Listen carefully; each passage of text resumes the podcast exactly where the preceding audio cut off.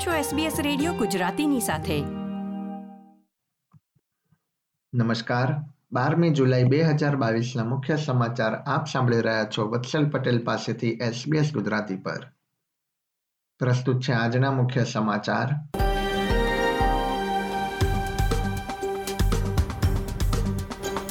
New south વેલ્સમાં આવેલા પૂરના અસરગ્રસ્તો માટે સહાય વધુ આઠ વિસ્તારો સુધી લંબાવાઈ. ઓસ્ટ્રેલિયામાં કોવિડ નાઇન્ટીનથી પંચાવન મૃત્યુ નોંધાયા અને જાપાનના ભૂતપૂર્વ વડાપ્રધાન શિન્જો આંબેના અંતિમ સંસ્કાર.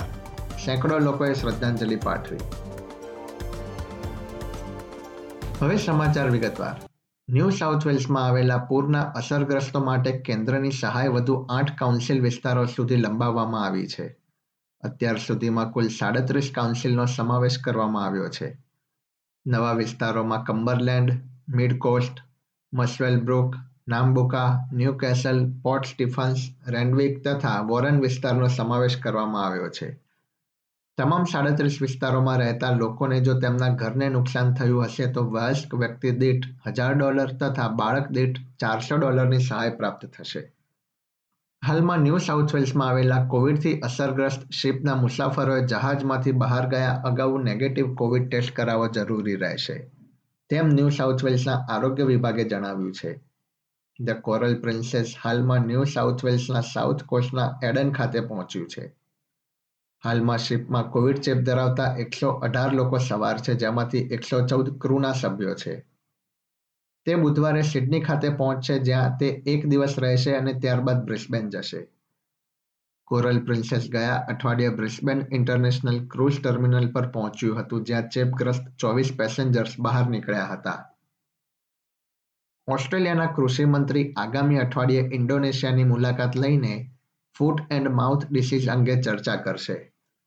સેનેટર મરે વટ તથા કૃષિ વિભાગના પ્રમુખ ફિયોના સિમ્સન ઇન્ડોનેશિયાના મંત્રીને મળીને નવા બાયોસિક્યુરિટીના માપદંડો મુસાફરો સામાન તથા ચીજવસ્તુઓની વધુ તપાસ અંગે ચર્ચા કરશે. મંત્રી વોટે જણાવ્યું છે કે ઓસ્ટ્રેલિયા આ નવા રોગથી ચિંતિત છે. પ્રાણીઓમાં ખૂબ જ ચેપગ્રસ્ત રોગ બાલી સુધી પહોંચ્યો છે.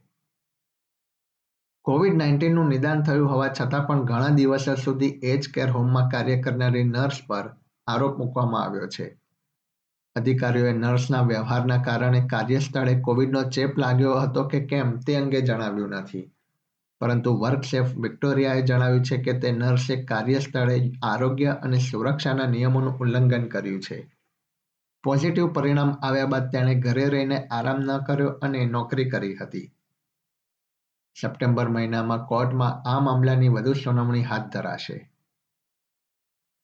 ઓસ્ટ્રેલિયામાં કોવિડ નાઇન્ટીનના આંકડા પર એક નજર કરીએ તો મંગળવારે કોવિડ નાઇન્ટીનથી ઓસ્ટ્રેલિયામાં પંચાવન દર્દીઓના મૃત્યુ થયા હતા. જેમાંથી વીસ મૃત્યુ ન્યૂ સાઉથ વેલ્સમાં, સોળ વિક્ટોરિયામાં તથા પંદર ક્વિન્સલેન્ડમાં નોંધાયા હતા. ઓસ્ટ્રેલિયાના રાજ્યો તથા ટેરેટરીમાં હોસ્પિટલમાં દાખલ દર્દીઓની સંખ્યામાં છેલ્લા કેટલાક દિવસોથી સતત વધારો થઈ રહ્યો છે.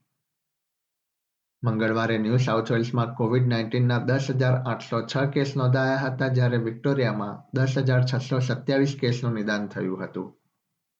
ક્વિન્સલેન્ડમાં છ હજાર સાતસો અડસઠ તથા વેસ્ટર્ન ઓસ્ટ્રેલિયામાં પણ છ હજાર કેસ નોંધાયા હતા. વિક્ટોરિયાના આરોગ્ય મંત્રીએ રાજ્યમાં ફરીથી માસ્ક પહેરવાનો નિયમ અમલમાં નહીં મૂકવા બદલ તેમના નિવેદનનો બચાવ કર્યો છે.